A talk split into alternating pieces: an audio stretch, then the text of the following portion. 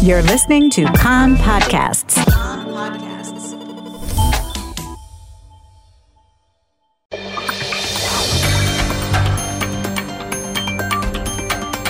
You are listening to the English language news of Kan, the Israeli Public Broadcasting Corporation.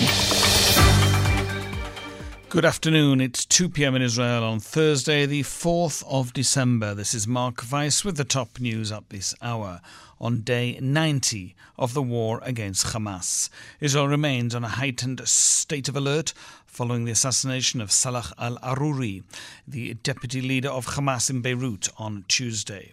IDF spokesperson Rear Admiral Daniel Hagari said yesterday that the IDF has been facing challenges but remains prepared on all fronts. He said, We are focused on fighting Hamas.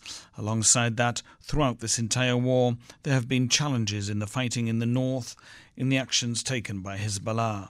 He went on to say that Israel has thwarted Hezbollah's operations along the border and has dealt with other challenges in the Red Sea and Syria. He said, We are prepared on all fronts. A house in Metula was damaged by a projectile that was fired from Lebanon this afternoon.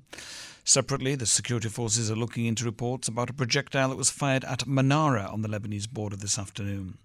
Earlier this morning, the area of Shtula, which is in the western Galilee, also came under attack from Lebanon.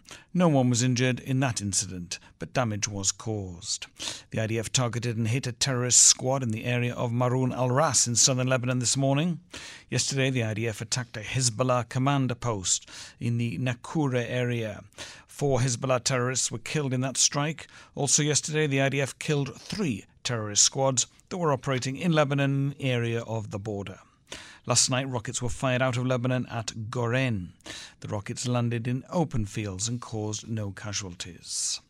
Hezbollah Secretary General Hassan Nasrallah threatened Israel yesterday that it would pay a high price should it start a war against Lebanon. Nasrallah said it would be a war without boundaries and without rules. He described the Aruri assassination in Beirut as a crime that mandated a response. Air sirens were triggered this morning in Ashkelon and the Gaza periphery. Two rockets were intercepted. No one was injured and no damage was caused. In Khan Yunis, IDF troops killed three terrorists while they were in the process of planting an explosive device for use against troops. Another two terrorists who were hiding in an adjacent building were also killed. The IDF also attacked a Hamas weapons warehouse in the city. Air Force attacked terrorists who fired an anti tank missile at troops. Operating in Al Barouj, El Barouj, IDF troops also found rocket launchers. The IDF spokesperson's office announced that the Navy killed terrorists who laid an ambush for troops in Gaza. Soldiers destroyed a tunnel that was discovered beneath the Shifa hospital compound in Gaza City, according to the IDF spokesperson's office yesterday.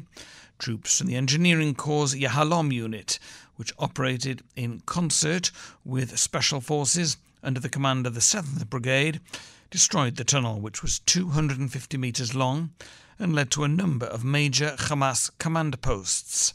Shifa Hospital, which is situated above that tunnel, was not damaged by the tunnel's destruction and has continued to operate normally. The Security Cabinet is scheduled to discuss the day after in the Gaza Strip at its meeting this evening. Top Israeli security officials have drafted a document stating that Israel, for a range of legal and diplomatic reasons, will not be able to prevent the residents of the northern Gaza Strip from returning to their homes once the war enters its next stage. The position paper that was drafted by the top security officials does not cite a date on which that is expected to happen.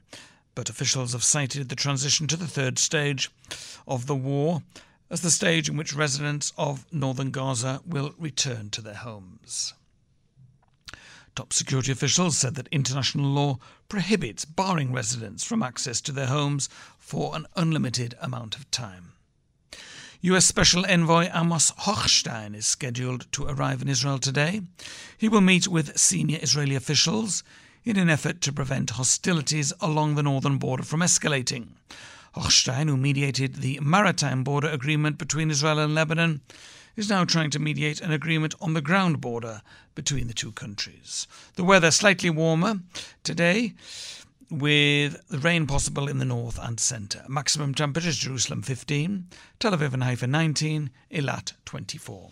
That's the news from Kan Reka, the Israel Public Broadcasting Corporation.